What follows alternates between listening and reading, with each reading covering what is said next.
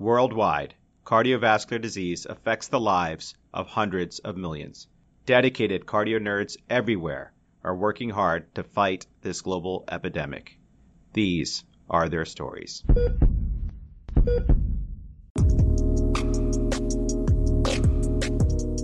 Welcome back, Cardio Nerds. It's Amit and Dan. Thanks for joining us as we tour fellowship programs across the country. As part of the Cardio Nerds Case Report series, produced in collaboration with the American College of Cardiology Fellows and Training section, each episode will feature a cardiology fellowship program. Fellows from that program will present and teach about a fascinating case and share what makes their hearts flutter about their program. Each case discussion is followed by an ECPR segment from a content expert and a message from their program director. Before we dive in, just remember, we are an independent educational platform. This podcast is not meant to be used for medical advice. The views expressed here do not necessarily reflect the opinions or policies of our employers. The case you're about to hear is 100% HIPAA compliant. We thank you for subscribing to and supporting the Cardio Nerds. Our mission is simple to democratize cardiovascular education, promote diversity and inclusion, empower everyone to learn and teach from the basics to the advanced while fostering wellness and humanity. If you believe in the mission, consider supporting us on patreon.com forward slash cardionerds. Every little bit goes a long way. We're also excited to grow the platform by mentoring the next generation of cardio nerds. We are establishing the Cardio Nerds Academy and are looking for residents and fellows to join as Cardio Nerds Fellows. Please see the link in the episode description to submit an application. And now, without further ado, let's continue on our tour with another fascinating case from amazing Cardio Nerds colleagues. Friends, welcome back. We are absolutely thrilled to be joined by peers and colleagues at the Allegheny General Hospital Cardiology Fellowship Training Program. We're going to go through an awesome case, and I'm going to have uh, everyone on the call uh, just introduce themselves so we can get started. Hey guys, it's Adnan here. I'm one of the chief cardiology fellows here at AGH this year. I'm originally from Toronto, Canada, so shout out to my home Toronto Raptors, still the defending NBA champions. I actually did my internal medicine, internal medicine residency here in Pittsburgh at the University of Pittsburgh Medical Center before switching sites to AGH for my cardiology fellowship. In my free time, I am basketball obsessed. Dr. Kachi and I still play one on one. But I'm here with some of my favorite cardiology fellows, and I'll let them introduce themselves. Hey everyone, it's Mike. I'm one of the first year fellows. I'm a native Pittsburgher, and I did my residency training and chief residency here at AGH. I'm excited to start my journey here in the cardiology fellowship. In my free time, I like to enjoy outdoor activities with my family and watching my beloved Pittsburgh Steelers, Penguins, and Pirates. Hi everyone, this is Kashani. I'm one of the second year cardiology fellows. I did my internal medicine residency at the University of Connecticut. I came to AGH for cardiology and I'm loving it here. Outside of cardiology, I enjoy reading, hiking, and doing yoga. Pittsburgh has this fantastic park called the Frick Park, which I really enjoy going to. Hi everyone, this is Mahati. I'm one of the second year fellows here at AGH. I'm originally from India, did my residency and chief residency at University of Missouri, Kansas City, and I'm now here a year into my fellowship and truly love it. My main interests within cardiology are infiltrative cardiomyopathies and interventional cardiology in heart failure. And outside of cardiology, you'll either find me painting or biking in my free time. Hey everyone, this is Dan from Cardio Nerds. Just super excited to welcome you to the Cardio Nerds family. We've been looking forward to this episode and this case discussion for a long time now, and really excited that you took time on your Sunday to meet us. We are virtually in Pittsburgh, and I have to say, I haven't been there. I know a lot about Pittsburgh. I know a lot about the wonderful aspects of medicine that comes out there, and I have a lot of friends from there. And I know that people that emigrate from Pittsburgh to least Hopkins or University of Maryland, they wear their Steelers, whatever paraphernalia, sports paraphernalia, they wear it with such pride. And I know that I'm not really into sports, but I know if that there, if there's a Ravens Steelers conflict, I stay away. I know that it can get violent, so I run away. But uh, tell us a little bit about Pittsburgh and what you know some of your favorite spots, and then set the scene for our discussion. Are we in a restaurant or at a park? Give us an idea. Take us there. Hey Dan, thank you for asking us that question. So, like I said in my introduction, actually, I really like hiking, and surprisingly, there's a lot of places to hike in and around Pittsburgh. There's a lot of nice short hikes to do to waterfalls here. There's also Frick Park and Schenley Park. I really like being outdoors, and I find that it's very easy to do that here. Maybe Mike, who's been here all his life, can tell us more about the Steelers and the Penguins and how much he enjoys that part of it. Unfortunately, because of the pandemic, I haven't been able to see a single game, and I'm so bummed out about it. Yeah, so like I mentioned, I'm a native Southwestern Pennsylvania guy, so grew up watching all of the sports teams around here. One nice thing about the city, it's very easy to commute around or a quick Uber trip. It's big enough that you have everything that you need here, but it's also small enough that you can get from one side of the city within a reasonable time period. The affordability is also there, so you can get down to games and not break your bank to get in and, and watch something and enjoy an afternoon. There's also a really nice food renaissance that's happening here in Pittsburgh, and Mahati's going to tell us about that. Thanks, Mike. My husband and I are quite the foodies, and we've literally been eating our way through Pittsburgh this last year, and it's been great.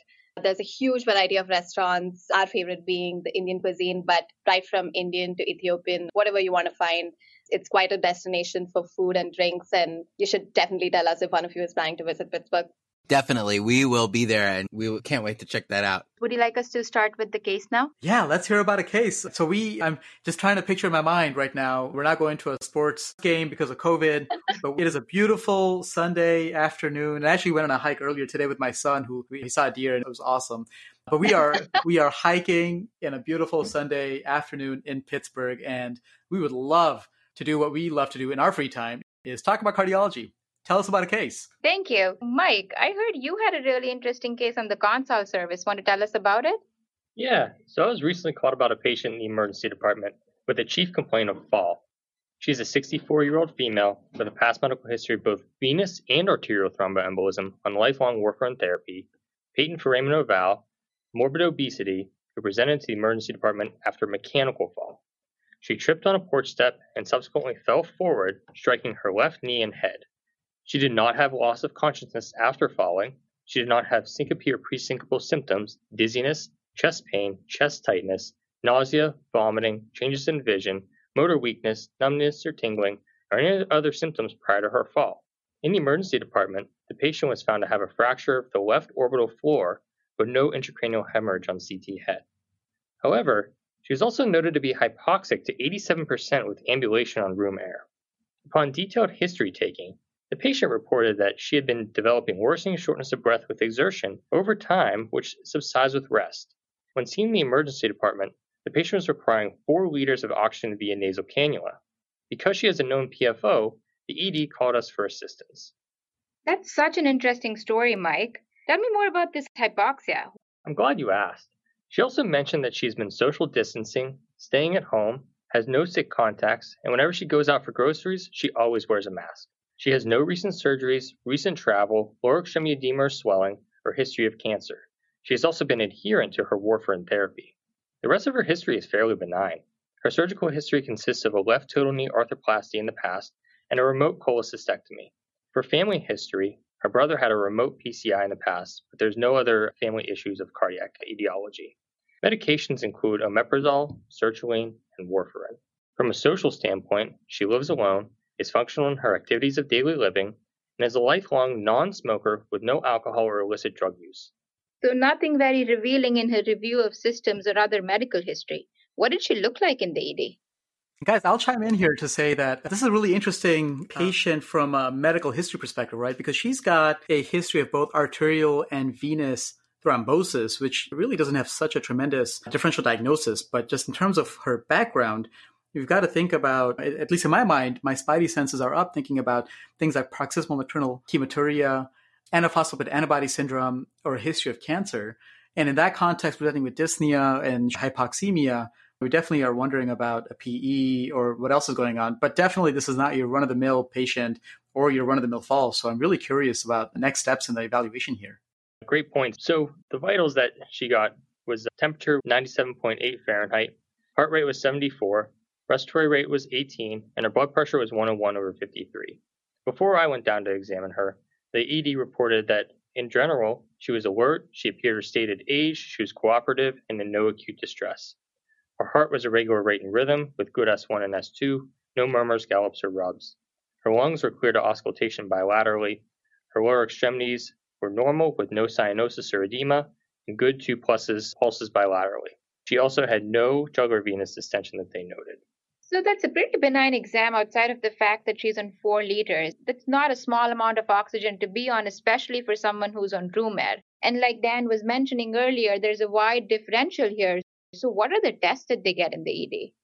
Great question, Kashani. So, initial laboratory panels showed a sodium of 142, potassium of 4, chloride of 108, bicarbonate of 22, BUN 13, and creatinine of 0.5.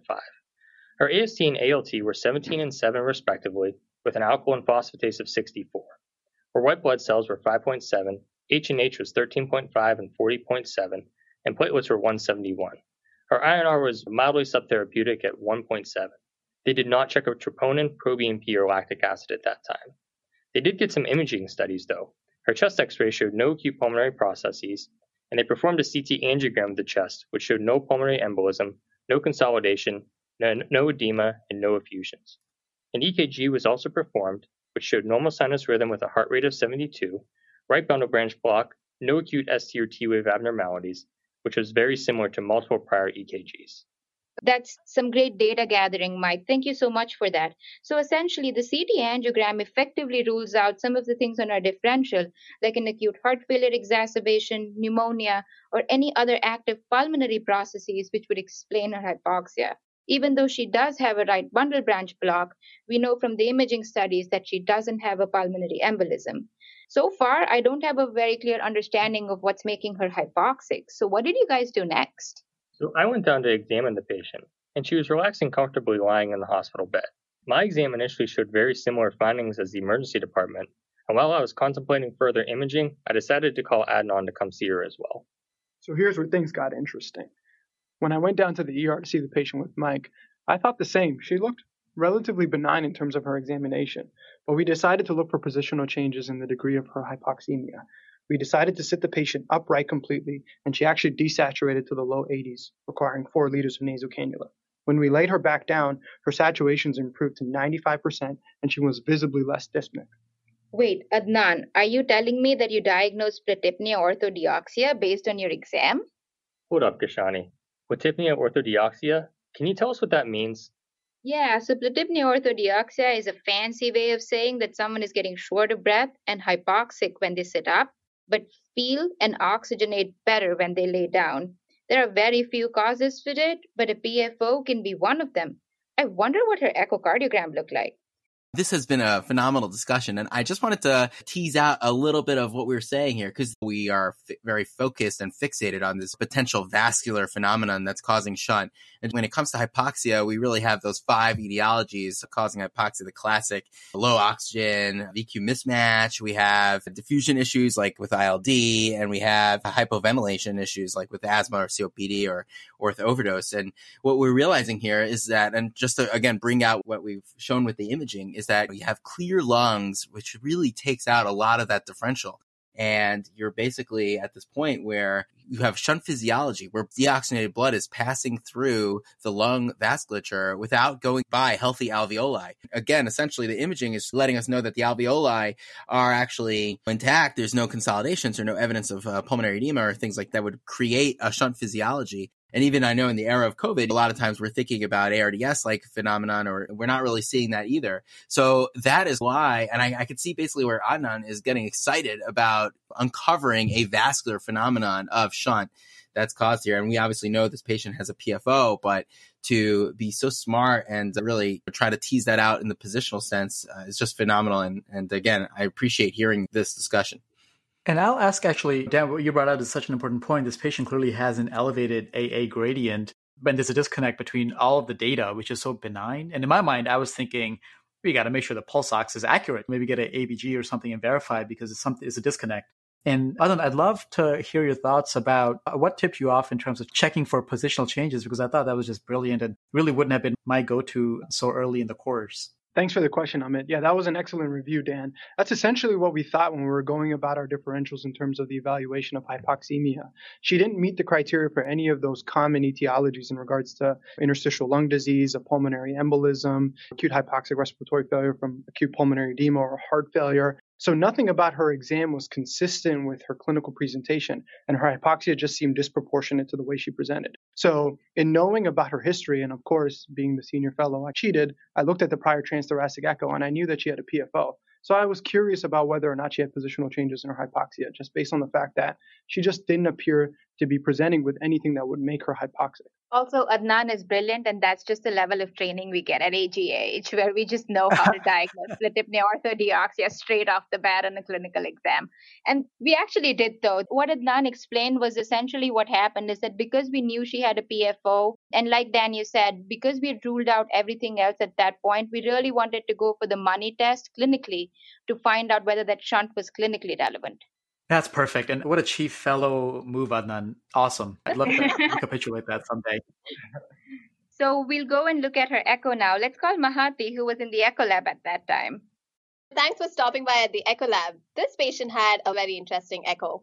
So, in addition to a routine complete echo evaluation, which was essentially all normal for her, we also decided to go ahead and do a bubble study. So, Mahati, how about you explain to us a little bit more in detail about what a bubble study actually entails? Yeah. So, a bubble study is also called a saline contrast study. It's essentially a way to evaluate for any intracardiac shunts that a patient may have. So, sterile saline is shaken or agitated until tiny bubbles are formed, and then those bubbles are injected into a peripheral vein, which goes all the way to the right sided chambers of the heart. The echocardiographic focus for this part of the study is an apical four chamber view, typically, mainly focusing on the left atrium. So if these saline bubbles are visible in the left atrium within the first five cardiac cycles, then that becomes positive for an intracardiac right to left shunt of deoxygenated blood through the interatrial septum. And just like we all guessed, hers was positive. Thanks, Mahati. What an excellent review. We were curious, and because we have all the imaging modalities available at AGH, we wondered about pursuing further imaging with a cardiac MRI. We thought we wanted to evaluate for any further structural heart disease abnormalities in addition to visualization of the PFO. Actually, I was on my cardiac MRI rotation at that time and can describe for you what we found in what we call the tunnel of truth. She did not have any anomalous pulmonary veins or any other structural heart disease. While her left heart size and function were normal, her right heart ventricular systolic function was mildly reduced and there was mild hypertrophy noted as well. As we all know, cardiac MRI is the definitive way of assessing RV function. We were also able to calculate a QPQS for her. Whoa, whoa, whoa, Kashani. What exactly is a QPQS? a QPQS is how we assess the hemodynamic significance of the shunt by calculating the ratio of blood flow through the pulmonary artery to the blood flow in the aorta. When it is less than 1, it means that there is a shunt from the right side of the heart to the left because the amount of blood in the two circuits should be the same. So this means that the RV is sending some blood directly into the left ventricle instead of it reaching the left ventricle via the pulmonary artery. For our patient, this ratio was 0.8. So now, based on both these studies, not only do we know that our patient has a shunt, but we also know that the shunt is hemodynamically significant. And awesome. the tunnel of truth strikes again a shout out to the, to the cardiac MRI episode with Dr. Debbie Kwon and Nicole Prestera was awesome. And really, we went through some of the other utilizations for cardiac MRI, but so helpful here. What was next? Thanks, Kashani, and thanks, Amit. That's exactly what happened. But we went from the tunnel of truth to the table of truth. We brought. Oh, I love that. Oh my gosh. So next we did a right heart catheterization. We actually found that she had normal right-sided filling pressures. The right atrium, the right ventricle, and her pulmonary pressures were all normal. Notably, her right atrial pressure was less than that of her wedge, making it unlikely that elevated right-sided filling pressures were causing this shunting. We also decided to repeat an echocardiogram with a bubble study via the right femoral vein because we were convinced that an anatomical etiology was the cause of the shunting.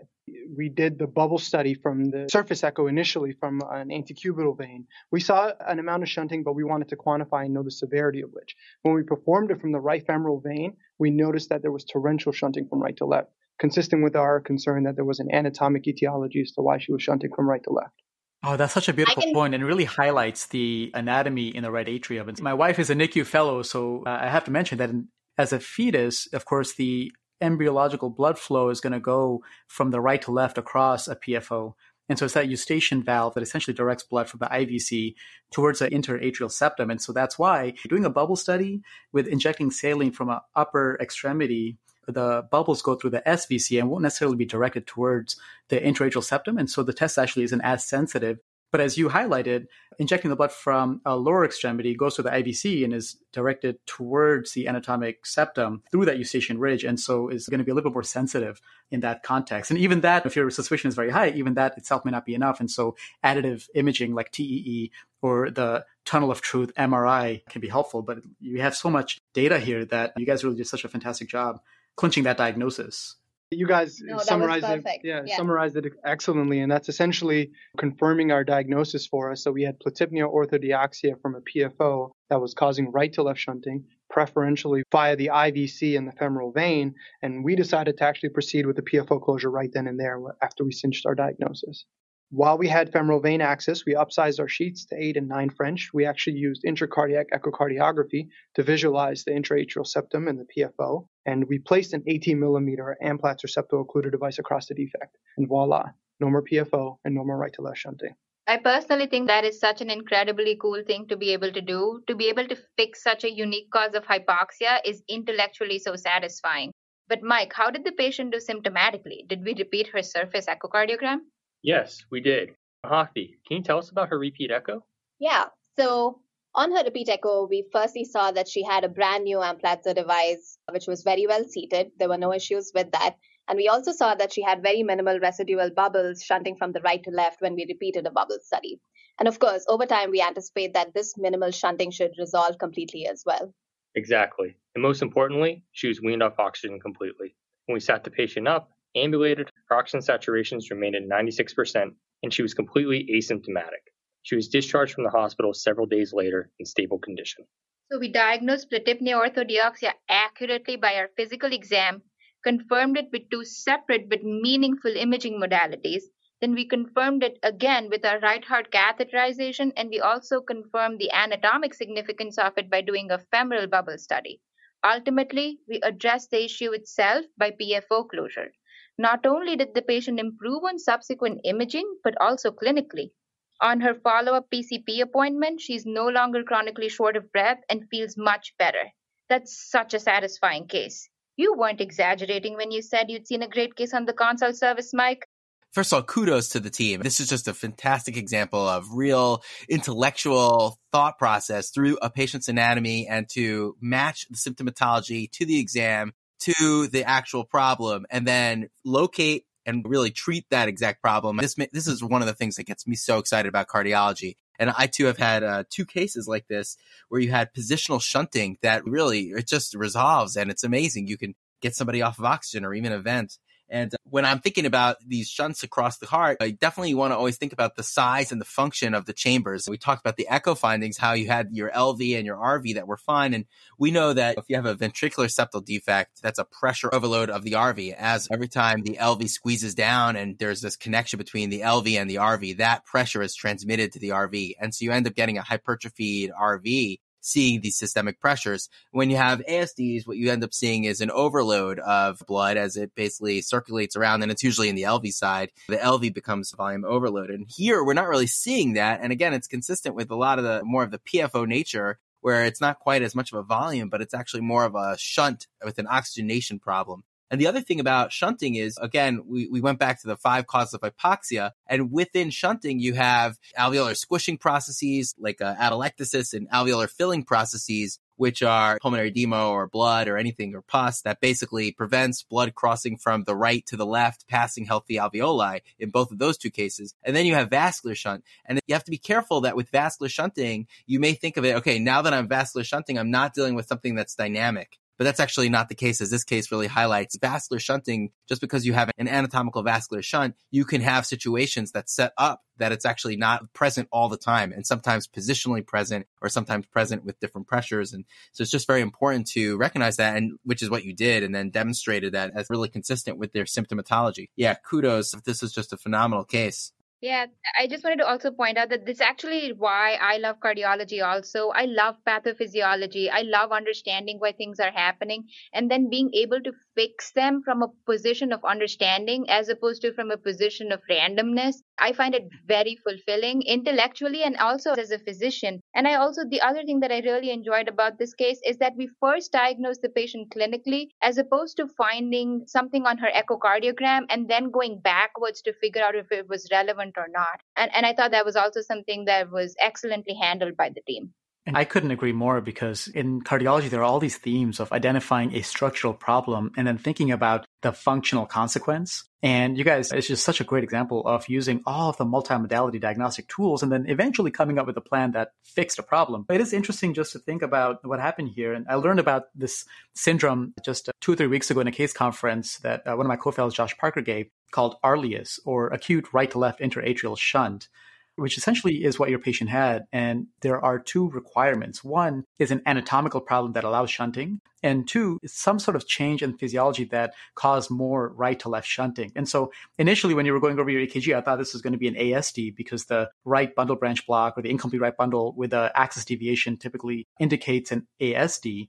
But this patient had a PFO, and this is not a new structural problem. This patient has lived with a PFO for a long time. And so the second requirement is some sort of cardiovascular pulmonary change that induced right to left shunting. And so, you know, and sometimes we identify the problem, sometimes we don't. But problems could be things like PE or a pneumonia causing hypoxic vasoconstriction and elevated site filling pressures, or a RV infarct with RV failure and elevated RA pressures. That really wasn't the case here. And sometimes we just don't know the answer. But I think the important thing was you identify the structural problem and really were pretty confident that that was the cause of her functional problem, the hypoxemia and effectively managed it. And the best way, the gold standard of knowing that was the problem is that you fixed it and the problem went away. So really awesome, awesome, terrific work. And really, in my mind, shows the capabilities of an advanced and collaborative heart center where you can pull together resources that required the work of expert fellows and cardiovascular imagers, interventional cardiologists to come together. And so we'd love to hear more about AGH because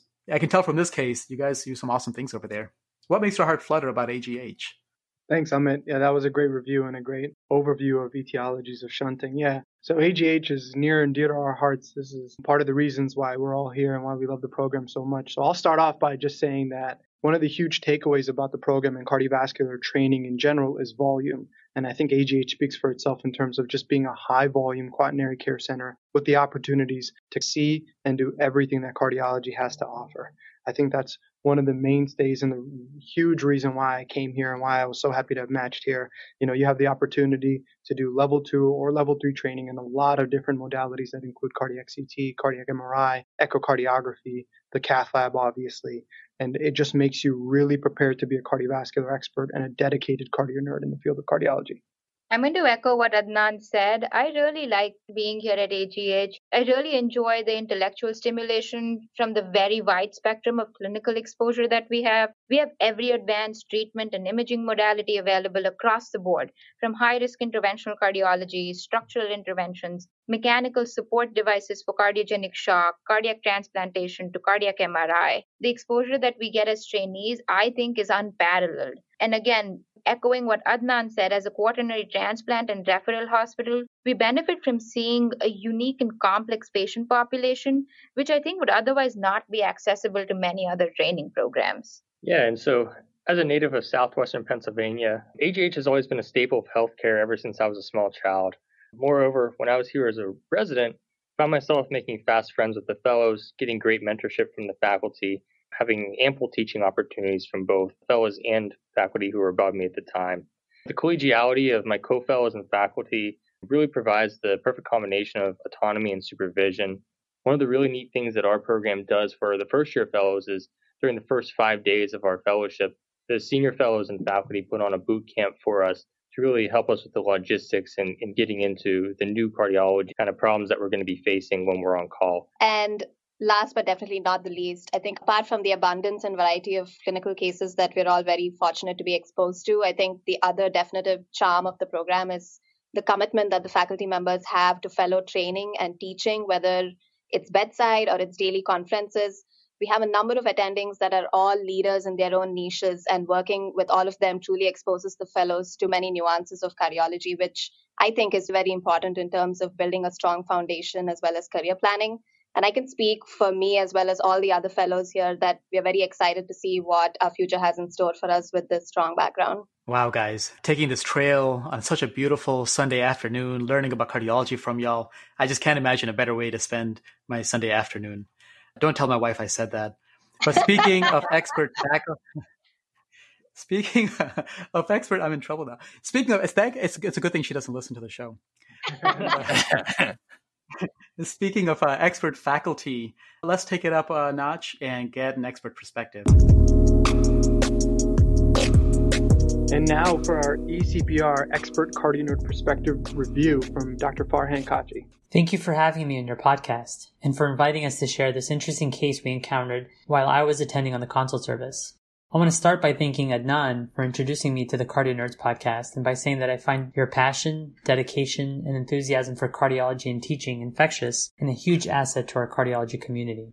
Now on to the case. Before we discuss platypnea orthodeoxia syndrome, I think a quick review of a patent foramen ovale can be helpful. As you may remember from embryology, we all shunt blood from right to left through the foramen ovale, bypassing the lung circulation in utero. When we're born and we take our first breaths and cause our lungs to expand, pulmonary vascular resistance decreases and blood begins to flow through the pulmonary circulation and left atrial filling pressure starts to rise. This rise forces the flap to close in about 75 to 80% of us. In the remaining 20 to 25% of us, the septum primum and secundum will fail to fuse and they leave what we now call a patent foramen ovale, which is just a channel through which blood can flow between the right and left atrium.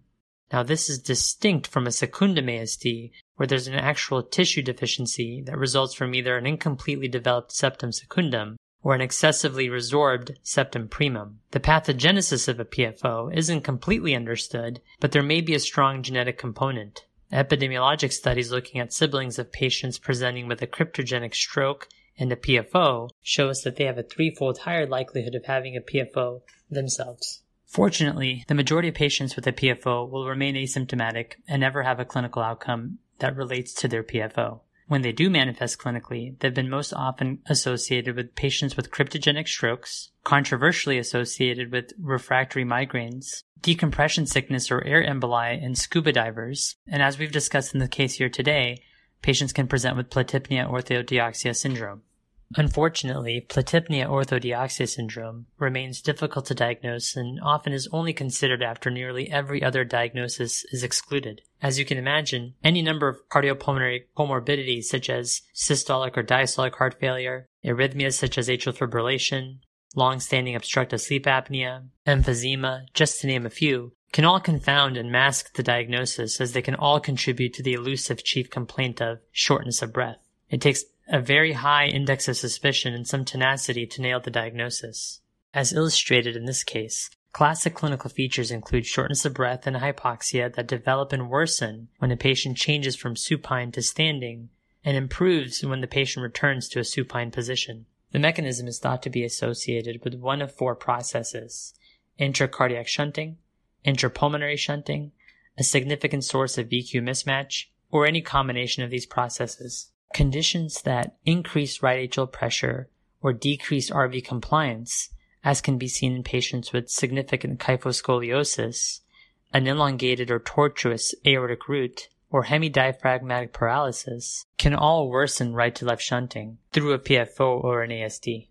In this setting, when you change from a supine to an upright position, the interatrial septum can further stretch and further facilitate right to left shunting, of blood from the IVC across the interatrial septum, decrease pulmonary blood flow, and worsen hypoxia and ultimately manifest as worsening shortness of breath.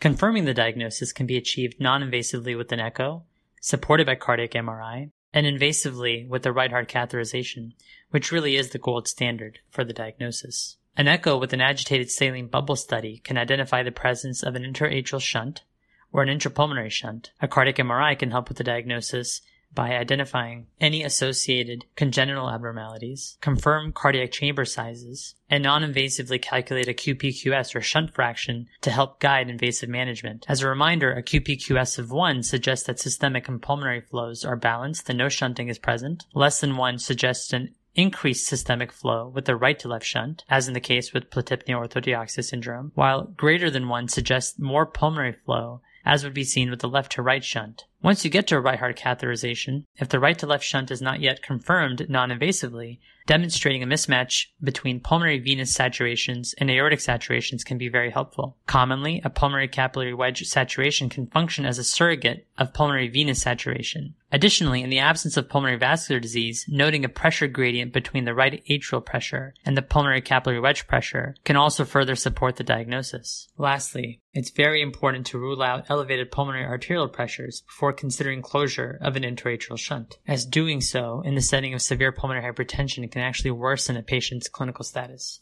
Now, with respect to management, there are no randomized controlled trials guiding the management of platypnea orthodeoxia syndrome. Instead, management is largely informed by a collection of case series. The Mayo Clinic first reported success with surgical closure in seven patients, and over the years, percutaneous approaches have really replaced this. In fact, we published a case series from our experience here at AGH in 2009 showing that percutaneous closure in seven patients led to immediate resolution of the shunt and symptoms. And that's exactly what we observed in the patient we presented today.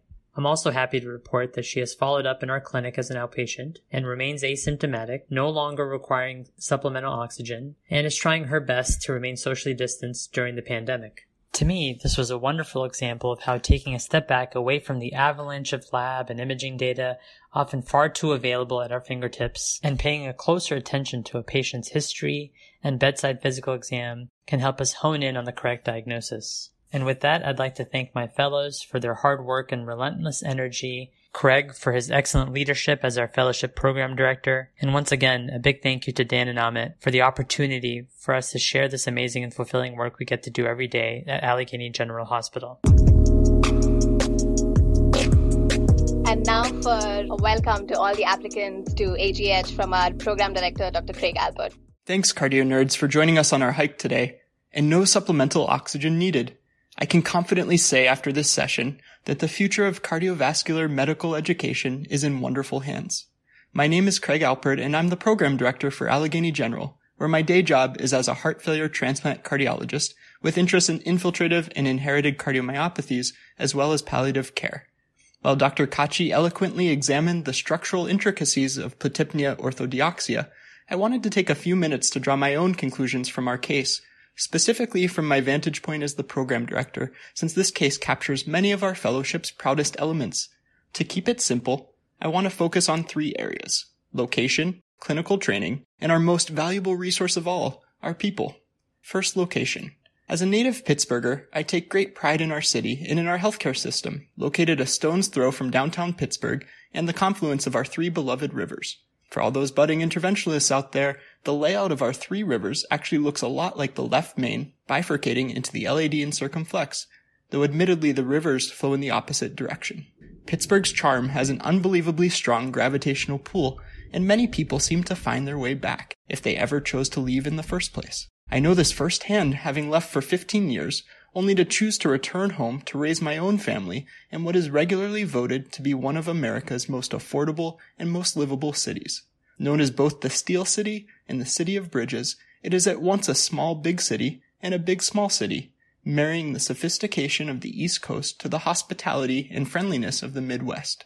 Pittsburgh has emerged from its rich, industrial, blue collar heritage that is still very much celebrated and on display to become a cultural hotspot filled with foodies like Mahati, sports fanatics dressed in black and gold like Mike, and outdoor enthusiasts like Kushani. There's a world renowned symphony an active art scene with incredible museums, beautiful bike paths along the riverfront, and tons of activities for children. Of course, we have our quirks, putting french fries on sandwiches and salads, saving parking spaces with chairs, and speaking with a unique dialect of American English called Pittsburghese. Now, it just so happens that healthcare has played a critical role in shaping Pittsburgh's new identity, and AGH has been front and center. Our fellows are based at the flagship hospital, Allegheny General, a 600 bed urban hospital with origins dating back to the 1880s. In the 1960s, it emerged as a leading cardiovascular center thanks to a pioneering open heart surgeon and has remained a cardiology destination for patients and providers alike ever since. AGH continues to enjoy its reputation as a heart hospital and recently opened two brand new 24 bed medical and surgical ICUs for our cardiovascular patients, each paired with its own step down unit. Throughout the years, AGH has remained committed to training tomorrow's leaders in cardiology. Second, clinical exposure. AGH is one amazing cardiology classroom. As our fellows mentioned, it's very hard to capture the true breadth of pathology that we see every day, ranging from the routine to the exotic, primary prevention to quaternary care. We care for the underserved north side community of Pittsburgh while drawing referrals from the entire tri-state region and often farther. We're an active VAD and transplant program with ample temporary MCS, including ECMO, a large cardiology run pulmonary hypertension team, and an aggressive EP group specializing in the most complex of ablations. Our structural heart program, highlighted in this case with PFO closure, performs several hundred TAVRs in addition to dozens of MitraClips and Watchmen each year. Our imaging program, again entirely cardiology run, has one of the busiest cardiac MRI labs alongside high-powered cardiac CT, echo, and nuclear imaging, and the only PET program in the region. With high acuity and high volume, our fellows have the opportunity to graduate with level 2 and or level 3 training in multiple modalities. In addition, our fellows participate in our preventive cardiology and specialty clinics, including women's health, lipid clinic, aorta clinic with Dr. Kachi, and the amyloid, hypertrophic, and palliative care clinics with me, just to name a few. Most of our fellows share the AGH experience with the broader cardiology community through abstracts and posters at regional, national, and even international conferences. In the end, this well-balanced curriculum enables us to graduate well-rounded practitioners that are extremely comfortable caring for the sickest of patients. Yet we must also acknowledge that no two fellowship paths are the same. The flexibility, which begins as early as first year and increases each subsequent year, allows fellows to tailor their experience to their interests and future career plans, developing skills as lifelong learners in cardiology that will position them to be leaders in their future professional homes. And that brings me to our third and most important area to highlight, our people. Each year, we welcome six of the country's most talented internal medicine graduates who are team players ready to build and grow together.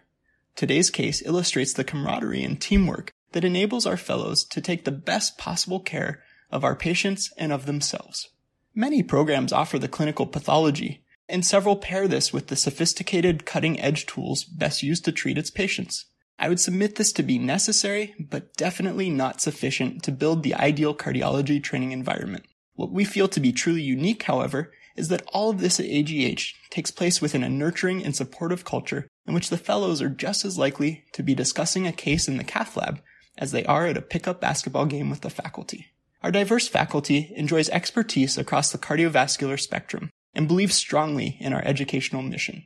They dedicate their time to teaching, mentoring, and learning from one another in this ideal academic intellectual environment. But it's not just cardiologists. Our fellows are lucky to work alongside incredible critical care intensivists, talented surgeons, residents, and medical students, accomplished nurses, pharmacists, and social workers, among others. Fellows are trained from the outset to function within a multidisciplinary team that will serve them well in their future careers. At the end of their three years, our graduates transition into subspecialty training and jobs that are as diverse as our trainees themselves, again made possible by our well-rounded yet flexible curriculum. Some fellows are invited to join our faculty upon graduation, again signaling the confidence we have in our training program. We thank you for taking the time to listen and sincerely hope you will consider exploring all that we have to offer at Allegheny General. And Adnan, Kushani, Mahati, and Mike, you continue to make your AGH family very proud. Wow, what an amazing case! A huge thanks to the fellows and faculty for enriching us with yet another terrific discussion and incredible addition to the Cardio Nerds Case Report series. Be sure to check out the show notes for all the case media available for review, key take home and discussion points, and links to the program. If you'd like the educational takeaways and graphics delivered directly to your email, sign up for The Heartbeat, the Cardio Nerds newsletter. You can join the email list using a link in the episode description as well as from our website, www.cardionerds.com. We thank the ACC Fit section chaired by Dr. Nosheen Reza for their support and collaboration. And a very special thanks to our incredible production team for elevating our platform. Colin Blumenthal, Tommy Das, Eunice Dugan, Rick Ferraro, Evelyn Song, and Bibin Varghese are all internal medicine residents at the Johns Hopkins Hospital, as well as their phenomenal MedEd mentor and University of Maryland cardiology fellow, Karan Desai. If you love the show as much as we do, be sure to spread the word, rate, and review us on your favorite podcast platform, and consider becoming a patron of the show on Patreon. All right, that's a wrap. Time to make like an S2 and split. So we'll go and look at her echo now. Let's call Mahati, who was in the echo lab at that time. Adnan has a special ringtone. Amazing. What a pleasant ringtone. That's so good. I love it.